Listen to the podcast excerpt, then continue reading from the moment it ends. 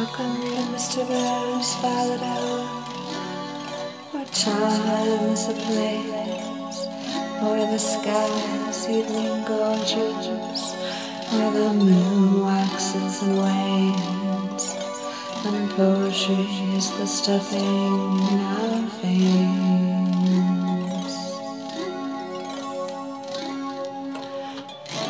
making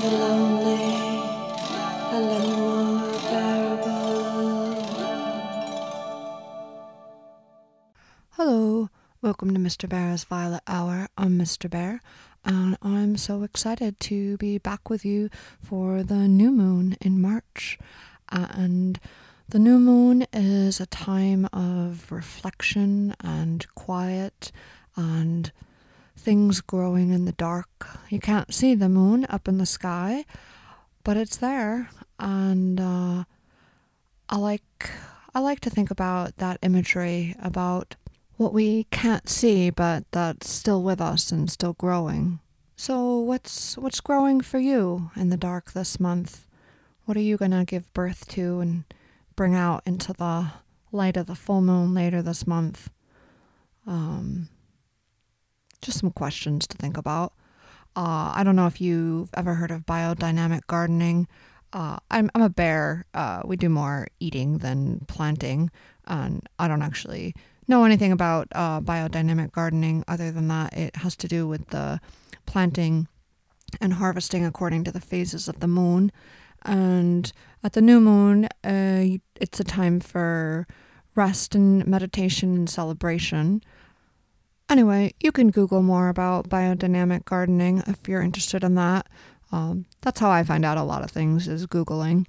But in the meantime, uh, we can all do a little reflecting under the new moon sky and and uh, think about think about what you want to bring forth into the light.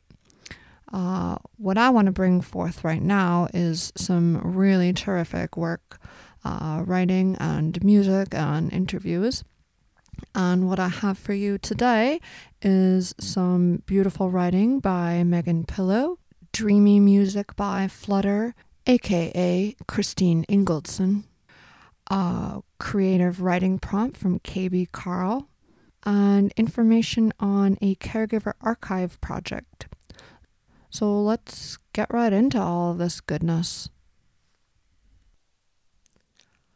Water in the Blood by Megan Pillow.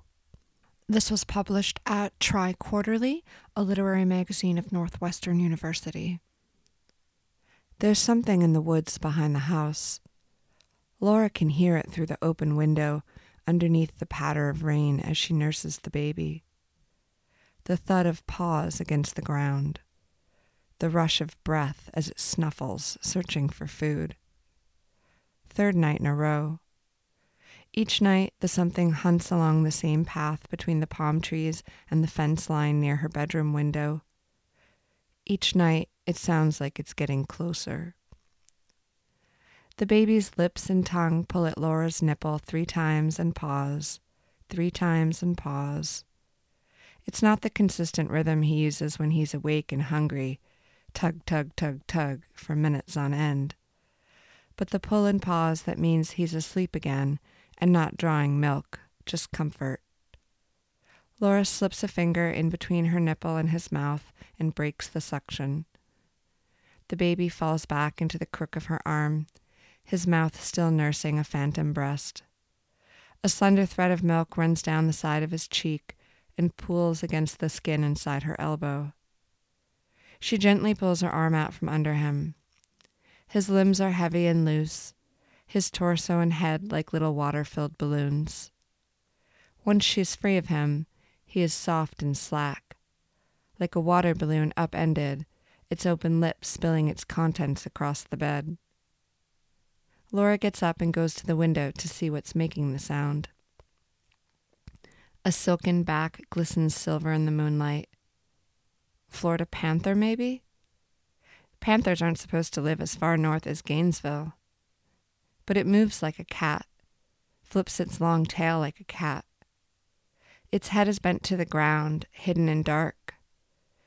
She cups her hands against the window to block out the light, and her knee hits the edge of the half opened, rain spattered glass with a thwack.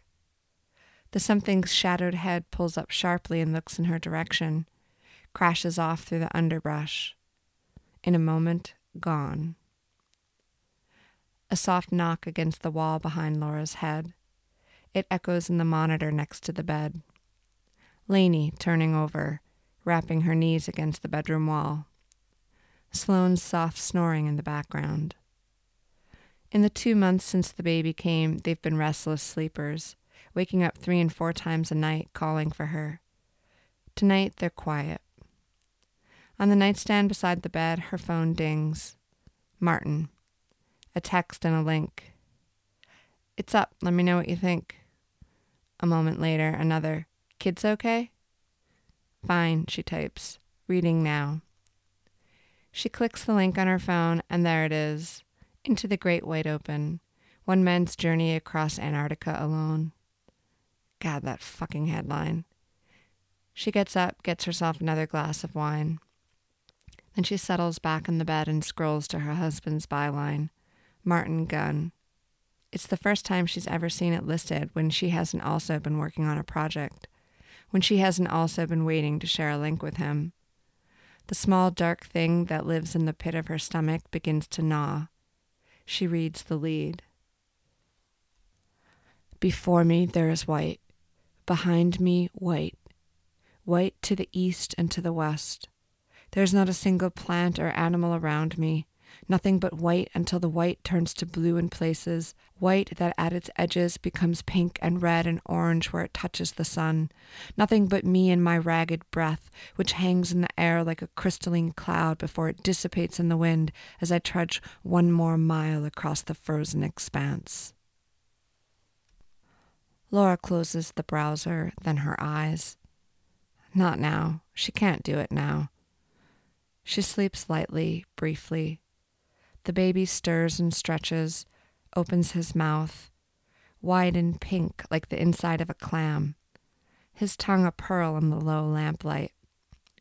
She picks up her phone, reads the rest of the article, then she texts Martin. Beautiful, she types. He texts back immediately. You would have done it better. Doubt it. But that little small dark thing is still gnawing and now it whispers to her, Yes, it says, Yes, you fucking would.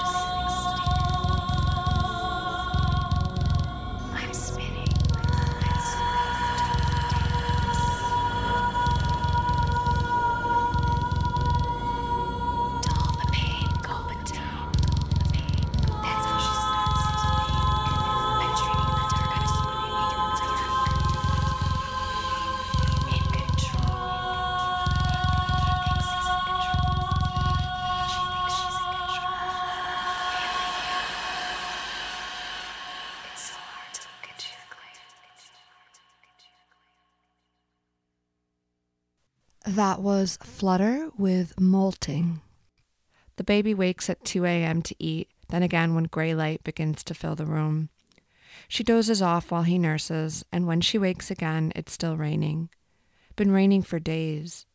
A tropical storm has been hovering over the Gulf, and the rain is heavier today, punctuated with the occasional ting of hail. Overhead, the fan goes click, click, click as it rocks slightly in its housing the small chain circling over her like a hypnotist bauble. Suddenly she's aware of the round weight of the baby beneath her. Her heart stutters and she rolls over. He's still, his small face pale in the early morning light. And then he takes in a deep, shuddering breath and screams, and her heart begins to pound its normal rhythm again. She grabs him up and holds him to her. Thank God, thank God, thank God, she thinks as he grouses against her neck. She must have rolled onto him just before she woke. If Martin were here, he would be screaming at her. He never let her co sleep with the girls. But Martin isn't here. Martin is in fucking Antarctica and has been there for a fucking month. And so she brings the baby into bed sometimes so he can nurse and she can get some sleep. It's been fine. But last night she had three glasses of wine instead of her regular two. Never again, she thinks as she kisses the baby's sweaty little head. He's rooting at her collarbone, his little mouth trying to find a nipple. So she lifts her shirt and helps him latch. He snuffles and grunts, latches on, wraps his little arms around her breasts, digs his fists in. After a while, he pops off her nipple and gives her a gummy milk mouth smile as the girls start stirring. It isn't until she gets out of bed that she notices the pool of blood on the mattress. It's the size of a chair cushion and scalloped, darker at the edges where it's begun to dry. Laura strips the bed, takes off her bloody pants and underwear and rolls them into a ball, tosses everything in the washer. She puts on a new pair of underwear and a pad, a pair of leggings without any obvious stains that she finds in the hamper. She doesn't seem to be bleeding anymore.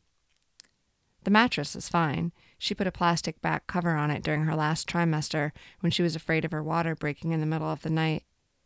But the bleeding is worrisome.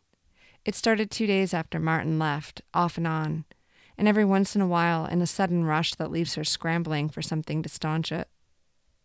So far, she's bled through four sets of sheets, twice on the driver's seat of her car, once on the couch, and through almost every pair of underwear and pants she owns. This didn't happen with either of the girls. She didn't have much postpartum bleeding after either birth, and no periods at all until she'd stopped breastfeeding when they each turned two. She should call Dr. Thomas. He was the only OB who'd been willing to take her on so late in the pregnancy after the move. He was young. He'd smiled, listened to her, patted her leg, told her not to worry. She'd felt comfortable with him during their appointments. When she arrived at the hospital in labor and found out he was the doctor on duty, she was relieved. But then she asked for an epidural, and he patted her leg again, said, You can hold out a little longer and by the time she was clenching her jaw and gritting her teeth and begging for it, it was too late. The pain had been phenomenal. She'd stayed in transition for hours longer than she should have, tensing and fighting the pain, racked by wave after wave of contractions, and when she couldn't stand it any longer, she'd gotten out of the hospital bed and walked back and forth across the floor, naked, holding her belly, blood and amniotic fluid trailing the floor behind her. The nurses and Martin tried to calm her, but she shoved their hands away and hissed fuck off because the thought of lying down in that goddamn bed to ride out the contractions was unimaginable. When she finally felt the urge to push, Dr. Thomas made her lie down and looked between her legs and told her it was time, so she pushed. When she did, she felt him pulling some part of her body aside like it was a curtain, and it felt like her goddamn insides were being ripped out, and she screamed, and he said, You've been through this before, and patted her leg again. And if she hadn't been having a baby at that moment, she would have ripped his testicles off and shoved them down his fucking throat. Later, one of the nurses told her that her cervix never fully dilated. When Dr. Thomas told her to push, he was pulling her cervix aside, stretching it like a rubber band. When she complained at her six week appointment of the ripping pain she still felt when she tried to pee, when she tried to walk too fast, when she laughed, he said it was normal and she'd heal eventually. When she asked why he'd stretched her cervix rather than waiting for her to dilate fully, he smiled at her like she was a child asking a foolish question.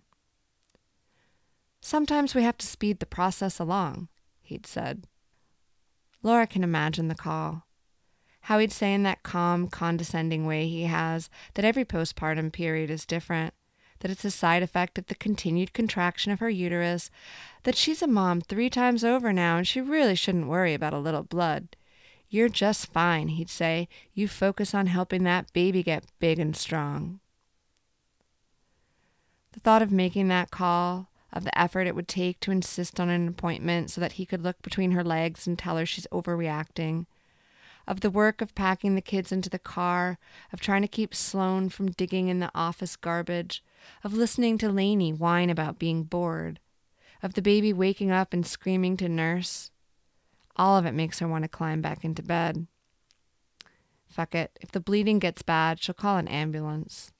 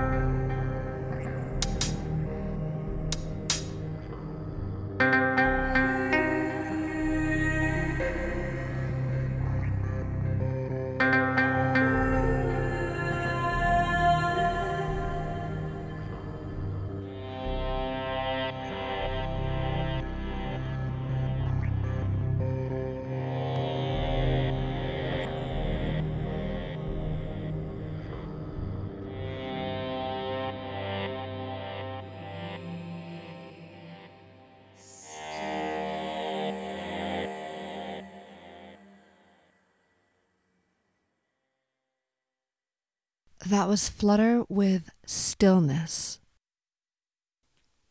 Laura puts the baby in the Moby wrap and he falls asleep again while she makes the girls breakfast. Lainey's content to color at the table while she waits for eggs and bacon, but Sloane, as usual, is crying for food and pulling at Laura's leg. Laura gets a fruit pouch out of the pantry and hands it to her. Sloane toddles off into the living room to watch Paw Patrol. After the girls finish eating, the baby's still asleep, so Laura puts him in the cradle in the bedroom. She should do something with the girls. sit them down to color, read them a book, something. But she is so fucking tired. When Lainey begs to watch Frozen, Laura turns it on and goes back into the kitchen to make more coffee. While the coffee is brewing, she opens Martin's article again and scrolls down to the comments. This one got me, wrote Tony412. Great read, wrote Is Queer for Sloths. Ugh, so good, wrote Queen B9122. Take me on your next adventure? And then two smiley face emojis with hearts for eyes. I bet your wife is so proud, wrote Archangel99. The comment with the come on should probably be the one that grates, but it's the last one that gets her. I'll bet your wife is so proud. What does that even mean? Laura stares at the kitchen wall while she drinks her coffee. Three of her cover stories are framed there. The New York Times Magazine piece on the murders of the five trans women in the West Village. The one for National Geographic on post Ebola syndrome in Kerry Town, Sierra Leone. The Vanity Fair profile of Hillary Clinton. Has Archangel 99 ever written, I bet your husband is so proud, in the comment section of a woman's story? In the living room, Elsa is singing about letting it go for the hundred thousandth time. So Laura turns on the portable weather radio she keeps in the kitchen. Go to sleep, you little fool, sings Colin Meloy. Forty winking in the belfry, you'll not feel the drowning. Laura turns the music down a hair. The crane wife at 9 a.m. Jesus. She rubs her eyes. Her head hurts, her back hurts. She needs to eat something. Below Elsa's grating voice and Meloy's mournful one, there's something else the sounds of the house. The drip of the faucet in the bathroom, which never fully shuts off, no matter how tightly she turns the knob. The creak of the floorboards, which have the give of a mattress in places. The wheeze of the windows, which suck and exhale around their edges like giant mouths. The privacy is nice. It's tucked away down a long driveway near the end of a cul de sac, embedded deep in a cluster of pine trees. But it's obvious why it was available on such short notice. The whole thing feels precariously alive. Some ancient knock kneed mammoth that's going to keel over at any moment and spill its guts all around them. At the end of the song, the news comes on. A voice says the tropical storm has officially turned into a hurricane and is tracking in their direction. Laura's never been in a hurricane. She knows tornadoes from her childhood in Oklahoma. She's got about a week's worth of non perishables, some flashlights and candles. But what else? Should she board up the windows? She doesn't have any boards. More important, she doesn't have any energy. She looks outside. The one neighbor she can see has their lights on, cars in the driveway. She doesn't know any of the neighbors. They are all so far away. If it was dangerous to be here, they'd be gone, wouldn't they? She puts down her coffee and opens the kitchen door, thinking maybe it will help circulate the air. But it's like the inside of a sauna outside. Steam curls into the air. Everywhere there is the whir and chitter of insects. The ferns that line the driveway flutter like the wings of a flock of giant green birds, blocking out the only neighbor's house that she's able to see. And it feels like the house has been lifted up in the night by an unknown hand and set down again somewhere in the deep of some tropical forest. Laura closes the door, picks up her coffee again. In the living room, Elsa has finally shut her trap, and the trolls are singing about a fixer upper. It's nearly impossible to breathe here. The air is so cold that each time I exhale, I watch my breath cloud in the air, and I'm afraid it's going to freeze through, drop to the ground, and shatter instead of drift away. I can feel a thin layer of ice on the surface of my skin, netting through my eyebrows, trying to seal my lips together. It's minus 40 degrees Fahrenheit here, and I am cold all the way to my bones. I'm going to have to keep moving. I know if I slow down, it will mean certain death. This, in fact, is life in Antarctica the threat of death at every turn. If the cold doesn't get you, then it's likely the disorientation will.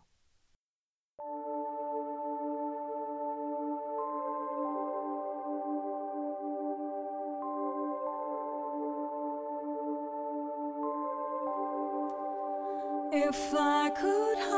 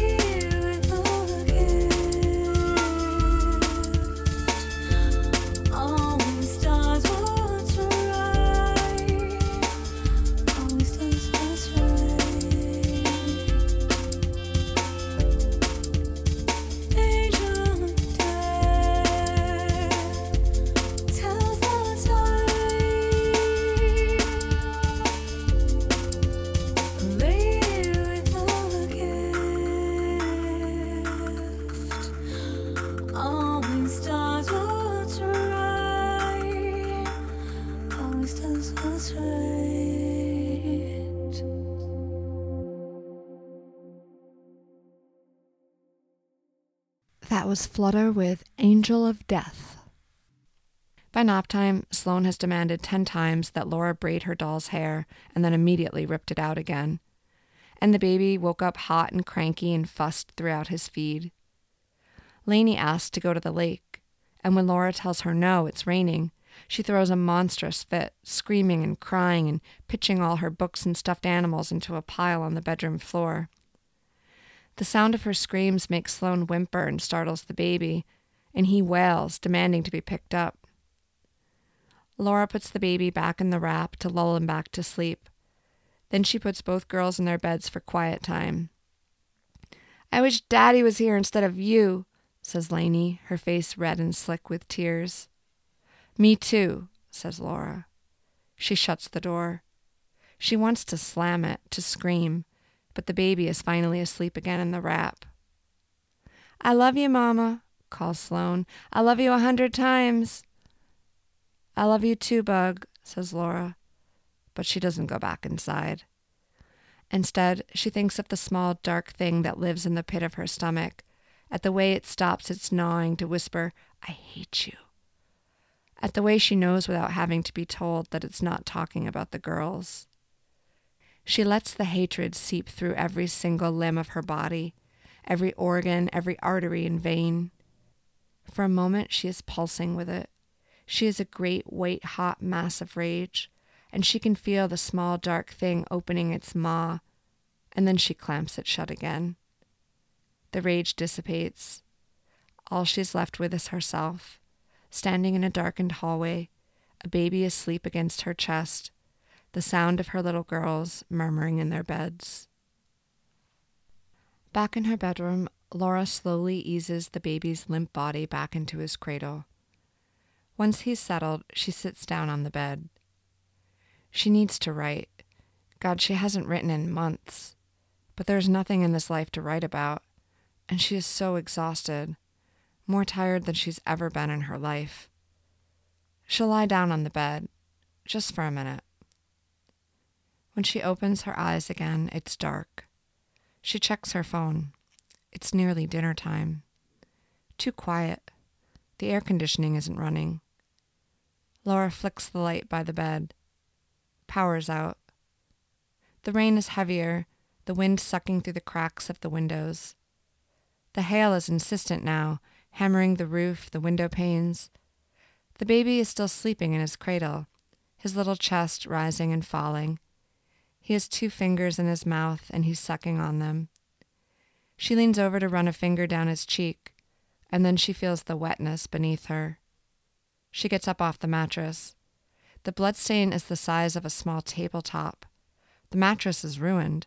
She thinks of the cost of replacing it, the trouble of getting the gore hauled away.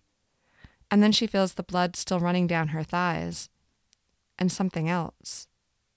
She goes to the bathroom pulls off her leggings.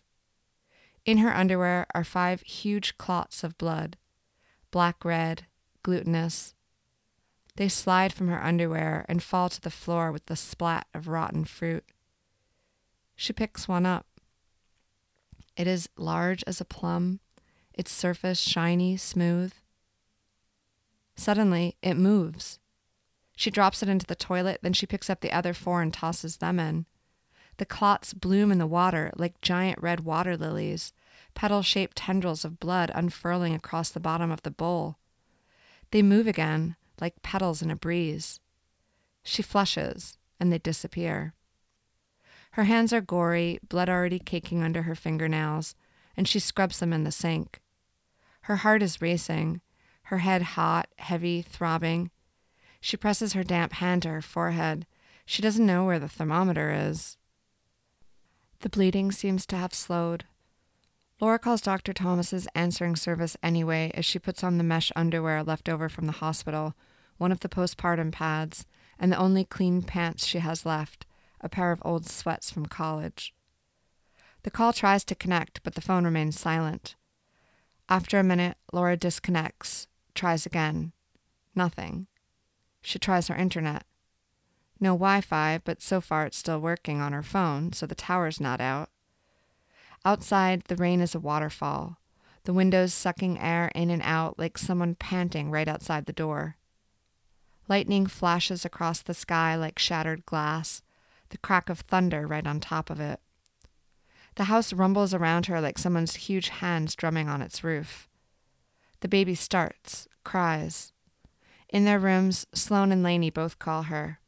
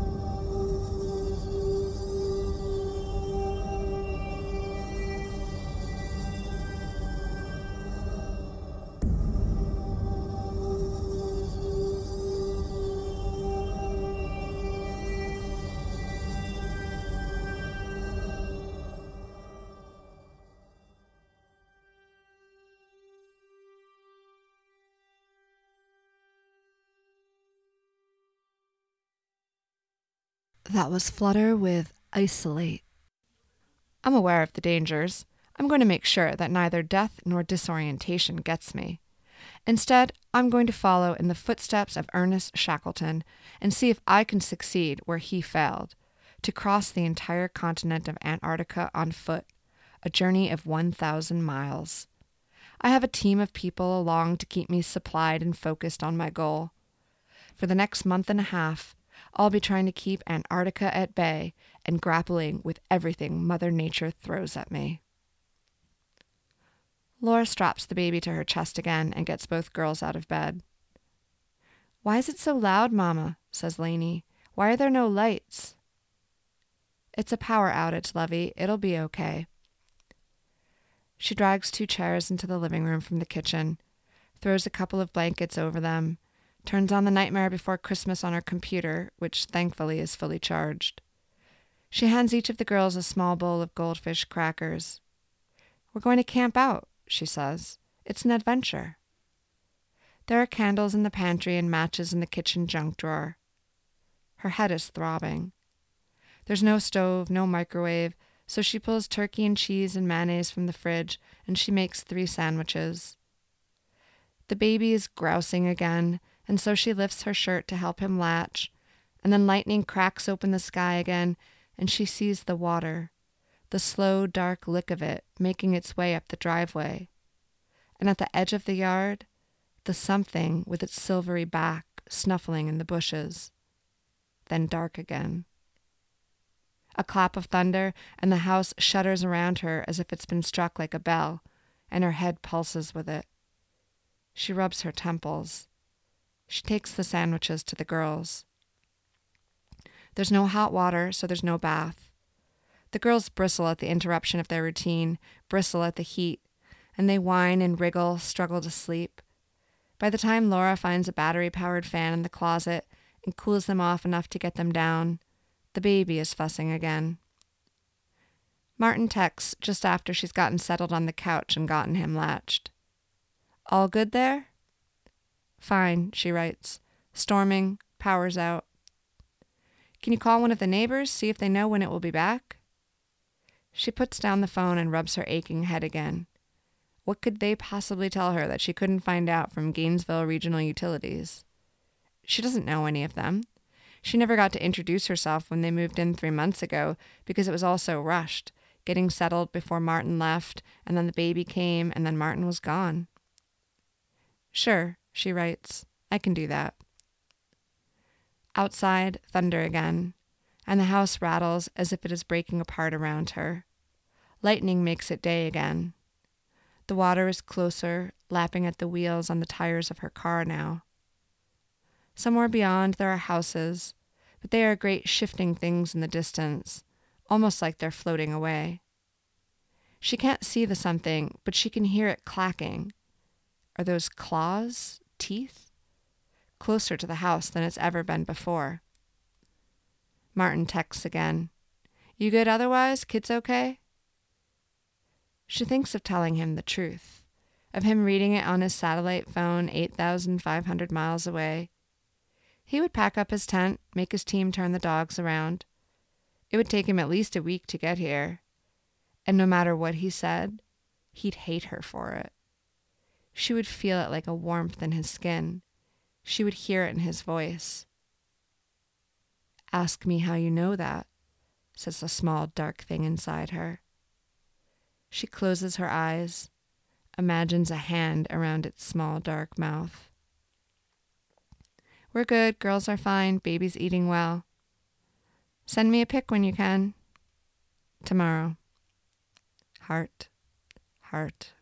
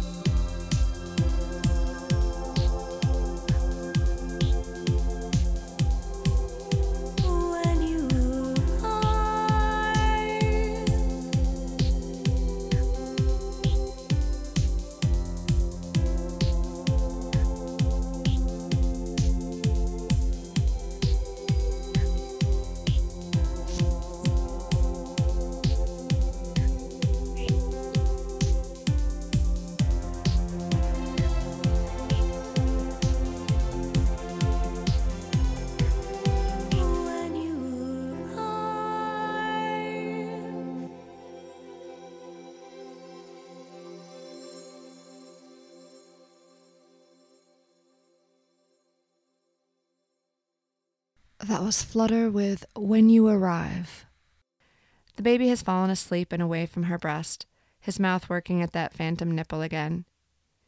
She stands up to take him to the bedroom, and there is a great, uncontrollable giving way inside her, a tremendous warmth between her legs and down her pants, and she looks down. Blood is spreading around her feet in a red plume. Jesus fuck, she says, and she hurries to the bedroom, puts the baby in his cradle. When she turns around, the blood has become a red snake behind her. She goes to the bathroom and strips again, and there's another great giving way inside her, and this time pain, so much that she feels lightheaded, nauseous. She takes a pair of Martin's pajama pants from his drawer and her last pair of underwear, her last postpartum pad, and she picks up her phone again, dials 911. The phone says calling, calling, calling, but it does not connect. So she turns to close the bathroom door because she can't deal with the mess, and there is a mass of red snakes on the floor, and she nearly screams, but then she blinks her eyes and they're gone. She sits down on the bed. Her heart is pounding, pounding. She dials again. The phone says, calling, calling, calling, but nothing. And she puts her pounding head on her pillow with the phone next to it because if the call goes through and she doesn't answer, someone will come. Someone will come. She's in a boat. It lifts and dips, and there's water all around her. She is Huck Finn. She is Ishmael. She is Meryl Streep riding the rapids, and the sky is cracking open like a roof above her, and there is a great bolt of lightning, thunder, and she opens her eyes. Her phone is next to her, its screen black. She presses the power button. Nothing. Dead. The pain in her head is like someone has cracked her skull open with a hammer. The roof is still lifting away in pieces above her. They are floating off into the sky, but she is not dreaming. She is awake. And close by is a thudding sound, like someone is trying to break in. The only thing left of the house is the walls. The only thing above her, the great howling of the wind. She lets a hand fall over the edge of the bed, and there is water there, lapping at the bedposts. She grabs the baby from his cradle before it floats away, straps him to her chest again. She stands up, and the water reaches her ankles, warm and black red, and she's afraid that all of it is blood, that she is responsible. But there's water in the blood. She can smell it beneath the copper, the earthiness, and she is relieved. Lightning lights up the sky again, and there is a paw at the window. The something unhinging its jaw. She thinks the thudding is the something, but then she sees it a small boat, bumping its bow against the porch. She gets the girls from their beds, carries them to the front door. Wait here, she says, and she opens the door quietly. Above them, the wind howls and the pine trees whip around like reeds, but down on the water it is still. And she wades in, past her car bobbing like a cork, to grab the boat. She can't see the something. She puts the girls in, one by one, the bottoms of their nightgowns stained red from where they trailed in the water. Mama, whispers Laney, this doesn't look like a boat to me. Laura climbs in and pushes them away from the front porch, and then in the corner of her eye the something appears, walking a strip of land that hasn't yet submerged. She is close enough now to see it the shine of its eyes, the shimmer of its silver back, the dull ivory glow of its teeth. Laura picks up the oars and begins to row out into the vast dark, into the far away where, somewhere, there are houses, somewhere, there are people. The blood gives way again inside her, the clots slithering out like black red fish. In a moment, the blood fills the bottom of the boat, and the black red fish break over the edge and are gone. The something watches them for a moment, and then it slips into the water after them, only the silver of its head visible above the surface. Laura puts one hand on Laney and points toward the something. I want you to watch that, she says. Tell me when it gets closer. Laney squints into the darkness. Mama, there's nothing there, she says. She looks up at Laura. Why are we here, Mama? Why aren't we sleeping? Over Laney's shoulder, Laura can see the something getting closer. Closer. Shh, lovey, says Laura and she begins to row harder. It's an adventure.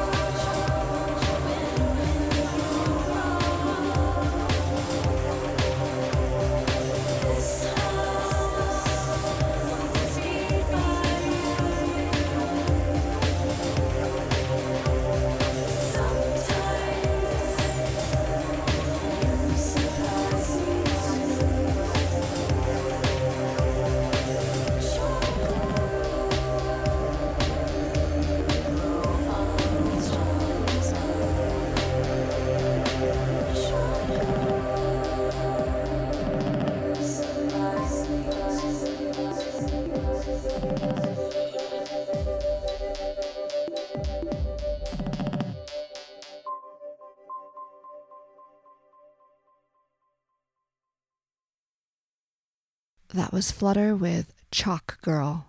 I hope you enjoyed that beautiful story by Megan Pillow. She is a fabulous writer, and you can find out more about her and read her beautiful work online at meganpillow.com. That's M E G A N P I L L O W.com. Megan Pillow is also founder of Submerged, an archive of caregivers underwater, which I'm going to tell you about a little later in the show. But first, I guess it's time for a little mazet. I have a snack sized interview for you with our featured musician Flutter, aka Christine Ingaldson. I sent her a few questions, and she was kind enough to send me back her answers, which I will read to you now. 1. If you were to create a self portrait out of sounds, what would you include? If you were building a self portrait from objects, what would they be? For a self portrait of sounds, I'd include ghostly wind, an owl hoot, soft wind chimes, and broken beats that glitch like failing audio. For a self portrait from objects, there would be a small animal figurine and lonely patch cable alongside a well used handmade ceramic mug and fresh flower. 2. What five words do you find most magical? Serendipitous, chrysalis, flow, shadow, gossamer. 3. What is your songwriting process and creative practice like? What similarities do you find across your audio and visual work? My songwriting process starts from a feeling or mood with the rhythm first. I practice and record to that vibe, and then the visual work aims to complement the sounds with more intentional concepts. Another way to say this is that my music comes from my heart and visual art comes from my mind. Together, they show my spirit. My creative practice requires a lot of mental space and meditation. The similarities across my audio and visual work are in the theme and the connection I try to make between the two mediums to tell a larger story. 4. You're making a mixtape of your obsessions. What's on side A? Side B? Side A has experimental dance, old goth and freestyle classics, while side B has chill jazz concluding with binaural beats. 5. What is your earliest memory of a plant? When I was about four years old, I'd talk to the lily of the valley flowers in my backyard. Bonus If you were a stuffed animal, what would you be? Rabbit. Thank you so much to Flutter for that interview. That was a tasty little mazet, I think. I love that about talking to the lily of the valley flowers. I think we should all go talk to some flowers, uh, as many flowers and as often as possible. Um, anyway, uh, you can find more of Flutter's work online. You can go straight to her music at Bandcamp at fluttermusic.com, but you should also check out her full website, cingaldson.com. That's C I N G A L D S O N dot com. And she has music and paintings and video art and light mapping and shadow puppetry and just lots of really cool stuff. So go check her out and talk to some plants too. Now let's hop on the old theremin and head to. Miss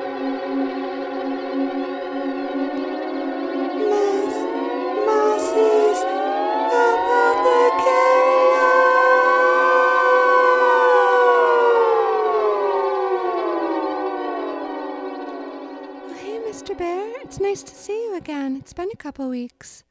Oh, yeah. Hi, Miss Mousy. It's good to be back in the apothecarium. Uh, what you got cooking today? Well, I was listening to that story you're reading by Megan Pillow, Water in the Blood, and boy, that sure was intense. Yeah, it's a bit on the dark side. Well, so, especially since it's in the title, I was really thinking about blood. Um, and, well, first, I'd like to remind you and your listeners, Mr. Bear, that I'm not a doctor. I'm a two dimensional hand drawn mouse who's studying herbalism. And I'm just coming up with, you know, formulas and ideas for literary characters and music, uh, you know, to have, have some fun with. Um, but I mean, they're all, you know, they're things that uh, humans could uh, definitely look into trying on their own. But uh, just, you know, want to make sure uh, everyone understands where I'm coming from. Yeah. So um, I I was thinking um, uh, just with all that blood uh, she's losing, that I'd, I'd really like to have. Well, she needs to get some you know professional medical help if you're losing that much blood, you know. But um, I would would still have some yarrow tea or some yarrow tincture, you know, maybe like while you're waiting for an ambulance to come or on your way, you know, to a hospital. Um, or, you know, maybe uh, you're off the grid or it's a post apocalyptic situation and, you know, there are no hospitals. Um, so, yarrow is a, a wonderful plant. Um, some people think it's a weed. Uh, but I don't like to use the word weeds because people people say it like weeds aren't plants or like there's something bad, but they're just plants that are really good at growing. And I mean, that's an admirable quality in a plant. And plus, most, you know, so called weeds have tremendous nutrition and medicinal value. Um, plus, lots of them are just really pretty. And, you know, they have flowers too. Um, you know, people say, oh, a dandelion's just a weed, but I mean, it's still a flower. I mean, when it has a flower, you know, um, when it starts out, it's a basal rosette. But um, anyway, I digress. Uh, back to uh, yarrow, which is a beautiful plant and has beautiful flowers. Um, but the leaves are these uh, lovely, kind of feathery, uh, lacy, uh, just absolutely beautiful. I love to pet them. Oh, me too, Miss Mousy. They grow in the backyard, and I just, uh, I just like to sit down with them. So anyway, um, yarrow has been a staple in in first aid for well, really forever. Um, it's really great in wound care, and uh, it's styptic, uh, has styptic properties, which means it can help uh, stop bleeding, which could be very useful here. Um, I, as I said, you know, losing that much blood, I would, you know, want to seek some professional medical help. But uh, while, you know, while I was waiting for that help, or if I wasn't able to get it, I would definitely have a yarrow tea and yarrow tincture. Um, and just an interesting note about yarrow. The scientific name is Achillea millefolium, and Achillea is from the Greek for Achilles, who was the famous Greek warrior that um, you know, did so great in battle and all that. As you you might know, because I know you like mythology, Mr. Bear. Yeah, it's true, I do. Um, uh, Achilles' mother was a Nereid, and she wanted to make her son immortal, and that didn't quite work out. Uh, but she, she really wanted to protect him, and one rumor says that she dipped him in yarrow tea.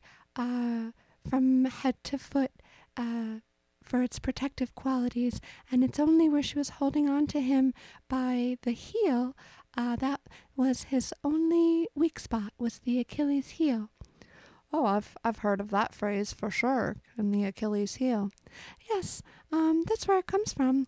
Some people say it was the river Styx, but um, I've also heard it was yarrow tea, and I really like that version.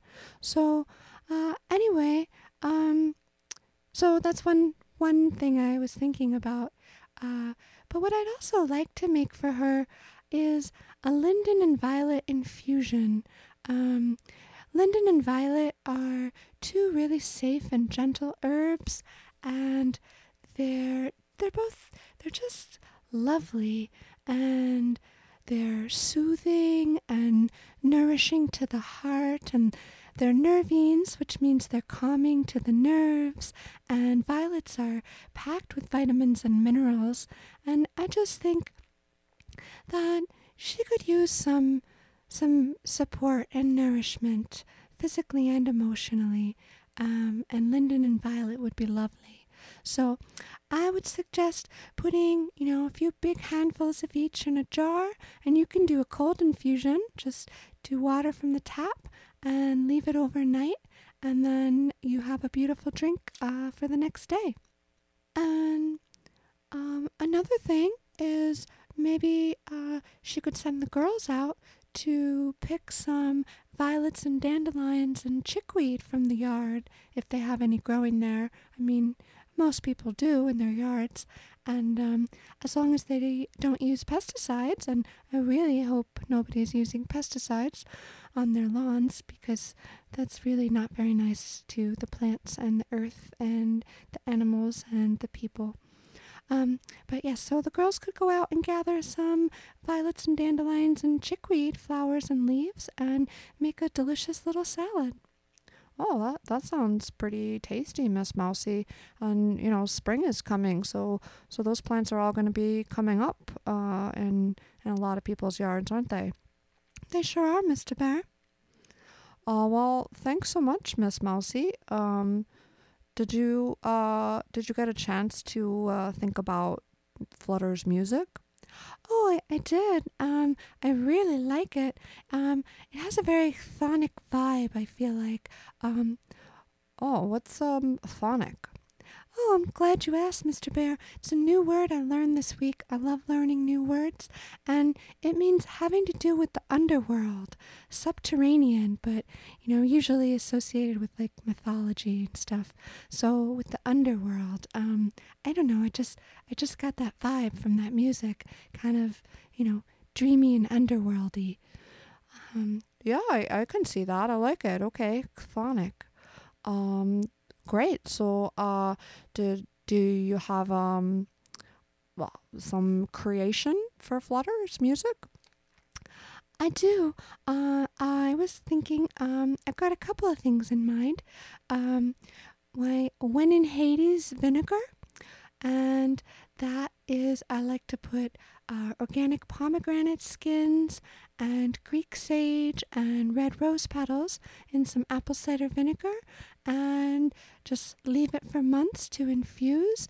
And then you just have this uh, incredibly tasty vinegar. And you can, you know, you can just have a little shot of it on its own, or you can put it in a salad dressing, or you can mix it with honey for an oxymel. And um, it's uh, delicious. Oh, that, that sounds pretty great. And the other thing I was thinking of uh, was my cuckoo for cocoa bitters. Ooh, uh, cuckoo for cocoa. That um sounds like uh, breakfast cereal. well, um, I know it sounds like that. Yeah, that um, that that rabbit or right? Was it a rabbit who was cuckoo for something? Um, boy, I'm really going off on tangents tonight. Um, anyway, um, Cuckoo for Cocoa Bitters, uh, I put organic cacao nibs in Old Crow bourbon whiskey, but you know, you could use any bourbon whiskey or, you know, really any other thing you wanted to, but, and leave it, um, I mean, you only have to leave it for like a month, but I've, I've got it still in there a few months later, and it's just delicious. Oh, what do you do with it, Miss Mousie? Honestly, Mr. Bear, I just uh, take a little sip of it now and again because it's so delicious. Um, but you know, you could um, you could put it in a drink, uh, like if you had an old fashioned or some kind of cocktail and wanted to add a little bit of a chocolatey uh, flavor to it. Um, I think that would be a nice idea. Um, or uh, might be good over ice cream. Well, that sounds pretty tasty. Oh, thanks so much, Miss Mousie. This has been great. Oh, thanks, Mr. Bear. It's been really fun. Um, I look forward to seeing you again. Oh, okay. Um, well, uh, I'll let you uh, get back to your apothecary. Okay, take care. And in today's Pikilia, I have a couple of offerings for you. First up is a writing prompt by the wonderful writer KB Carle. Prompt A story in thirds. Write a scene in 300 words or less that includes one main character, two or more secondary characters, an object, and at least one line of dialogue. Insert a moment of conflict between your characters over the one object. Then, draw a line or hit enter, and write the scene again. In this scene, transform one of your secondary characters into the main character. Include the same line of dialogue and object that provokes your scene's conflict. Consider how the moment you're depicting changes based upon this new character's perspective. Draw a line or hit enter. Write the scene again. In this scene, select a new secondary character to take the role of the main character. Or, if you love experimenting with your writing, write from the point of view of the object that inspires conflict within the scene. Notice how each of your characters' motivations, actions, and reactions change within these scenes. Also, notice how a line of dialogue takes on new meaning depending on the situation or tone. This prompt was inspired by Three Likely Stories, a work of flash fiction by Kathy Fish. And you can read that piece at Forge Lit Mag. They're online at forgelitmag.com, and you can search for Three Likely Stories by Kathy with a K Fish. Thank you so much to KB for writing that prompt for the Violet Hour. Uh, I think we're going to have some fun with that. Uh, KB is a fantastic writer, and you can find out more about her and read her beautiful work on her website, kbcarle.com. That's K B C A R L E.com. And KB also teaches Flash, and she is going to be teaching several places coming up. So, she is going to be teaching a virtual workshop Duplication, Replication, Reiteration A Closer Look at Writing Repetition in Flash for the Mendocino Writers Conference on May 8th. June 18th to 20th, she'll be teaching a virtual weekend workshop through Bending Genres. And September 18th, she'll be teaching a virtual workshop for Retreat West's first online flash fiction festival. So, if you want to find out more about those opportunities to learn from KB Carle, you can uh, contact her through a form on her website, kbcarle.com. Next up in the Pikalia sampler is the project Submerged, an archive of caregivers underwater. And this is a very large and ambitious project by our featured writer, Megan Pillow. She has started a monthly column at Pigeonholes, and I'm going to read to you a little bit from her first column to tell you about this project. Every time I've written a version of my story, I've thought of how many others just like mine are out there. The story after story after story I've read in the newspapers about how devastating the COVID 19 pandemic has been on caregivers. Because our country offers no support to caregivers, there are so many people, primarily women, who have given up their careers and their identities to care for children and disabled folks and the elderly. And while media coverage is important, the individual stories scattered across a handful of newspapers aren't enough. They don't give us a sense of the true scope of the problem, and they don't tell you that the majority of those reported stories are about white people like me. The most important stories are the ones that rarely make it into the archives of the United States. The stories of Indigenous, Black, and other caregivers of color, disabled caregivers, undocumented caregivers, queer caregivers, and working class and low income caregivers. These are the stories most likely to disappear from our collective history.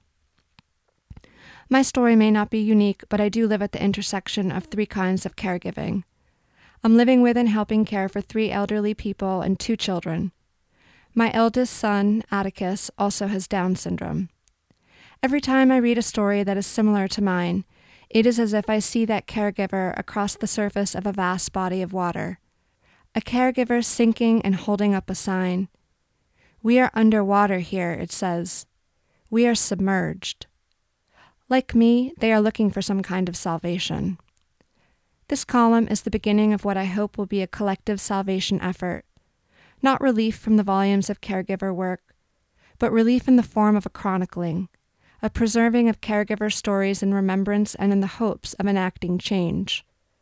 I will spend the next six months gathering and sharing a handful of caregiver stories in this column. At the same time, I'll be raising money to construct Submerged, an archive of caregivers underwater, an equitable, accessible digital archive in which I plan to house as many caregiver stories in the United States as possible. You can read more of Megan's columns at pigeonholes.com, and you can find out more about this terrific project and how you can support it. They have a Patreon uh, by going to the website submergedarchive.com. Thank you so much, Megan, for letting me share your work on the Violet Hour and for starting this incredible archive. And thanks again also to Flutter, aka Christine Ingaldson, and KB Carle for sharing your work with the Violet Hour. And that's all I have for you on this new moon. I hope you all have something good to plant in the coming weeks and uh, look forward to being back on the full moon and see what's shining then. Thanks for listening and be kind to each other. Theme song and show music by Sugar Whiskey. Mr. Bear and Miss Mousy believe in radical love and kindness, in mutual aid, and empowering ourselves and our communities. Together, we can dismantle the white, racist, colonizing, misogynistic, capitalist, homophobic, transphobic, ableist patriarchy. This podcast was recorded on Potawatomi, Kickapoo, Miami, Sioux, and Peoria land. Text your zip code or city, comma state to 907-312-5085 and find out whose land you're living on. Uh, you can also go to land.codeforanchorage.org for more information. There's also a helpful map at native-land.ca. This is just the first step in developing a land acknowledgement. Let's learn our history and honor the land and Indigenous peoples, past, present, and future.